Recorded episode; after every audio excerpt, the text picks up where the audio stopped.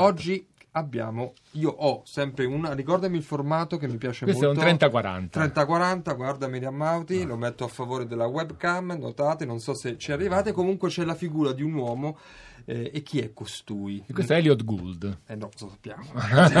Volevo darti come...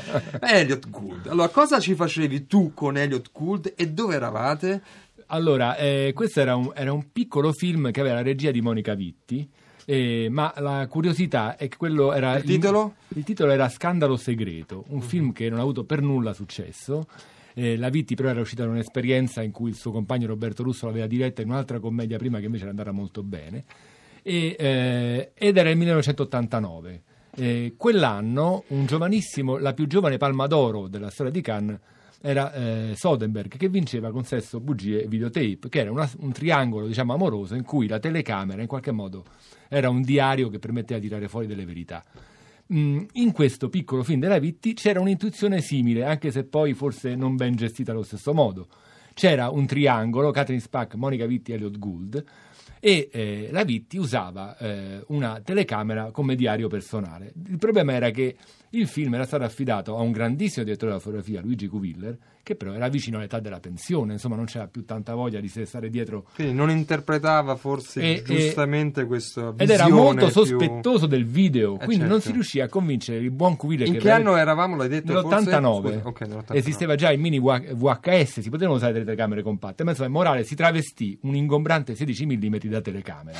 Il questo rendeva ridicolo poi di questo rapporto fra la vittima e la telecamera, perché era una specie di bestione. Tra l'altro noi giravamo veramente poi con 16 mm le parti che in Tu qualche che modo... ruolo svolgevi? Io caricavo i magazzini di pellicola, cioè facevo il secondo assistente. lavoro una gavetta dal basso ma che ti ha dato la possibilità di scattare queste immagini perché qui Elliot Gould sembra un po' imbragato con, eh, Eh, così è un, Elliot Gould era in un momento un po' discendente della sua carriera perché eh, Altman non lo sta più chiamando, eh, era prima che insomma è lo stesso Soderbergh che poi lo, ris- lo riscoprì molti anni dopo con Ocean Eleven e, e io lo vedevo che era un po' lui delizioso, erano tutti deliziosi su quel set, fu un- veramente per noi della troupe un'esperienza molto piacevole, eh, però lui si sentiva un po' fuori luogo in questo piccolo film, era venuto forse per rispetto e ammirazione verso la Vitti.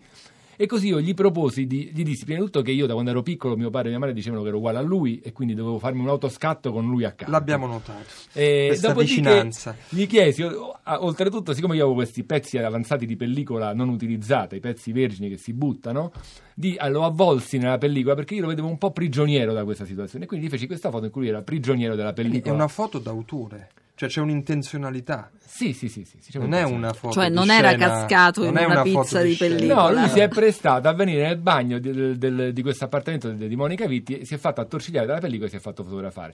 e questo, Questo- rende ancora più importante insomma Sì, il- sì, questo sì, fu molto gentile. Eh. E poi c'è una- un'altra sottostoria da dire: questo bagno era il bagno del- di un grande appartamento sulla collina Fleming a Roma.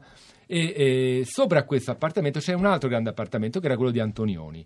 Quando la Vitti e Antonioni stavano insieme, hanno convissuto in due appartamenti che erano con- connessi con, eh, da una scala interna e questo all'epoca fu trovato, era considerato una cosa scandalosissima. Non solo non erano sposati, ma non dormivano nemmeno nella stessa stanza. Però questo era il loro modo, forse eh, perfetto, di, di vivere un rapporto di coppia. Che è un po' come vivono tra l'altro Tim Burton e la sua compagna Elena Bonham Carter in due case e co- comunicanti. Ma lì Ah, forse ecco, si tratta di ampliare le case, non di, eh, come dire, siamo in altri tempi. Sì. Allora, noi vi, vi proponiamo eh, la clip di uno dei film eh, forse più belli, un film che noi vorremmo vedere sempre di nuovo e ancora, Il lungo addio. Hey, uh, excuse me, I don't see any curry brand cat food. Some what? Curry brand cat food. Hey, it happens to be the only kind of food. Yeah, curry brand. C O U Oh, oh, we're all of that. Curry Why brand. don't you get this, mister? All this shit is the same anyway. Oh yeah, you don't happen to have a cat by any chance? what do do I need a cat for? I got a girl. Uh, ha ha. He's got a girl and I got a cat.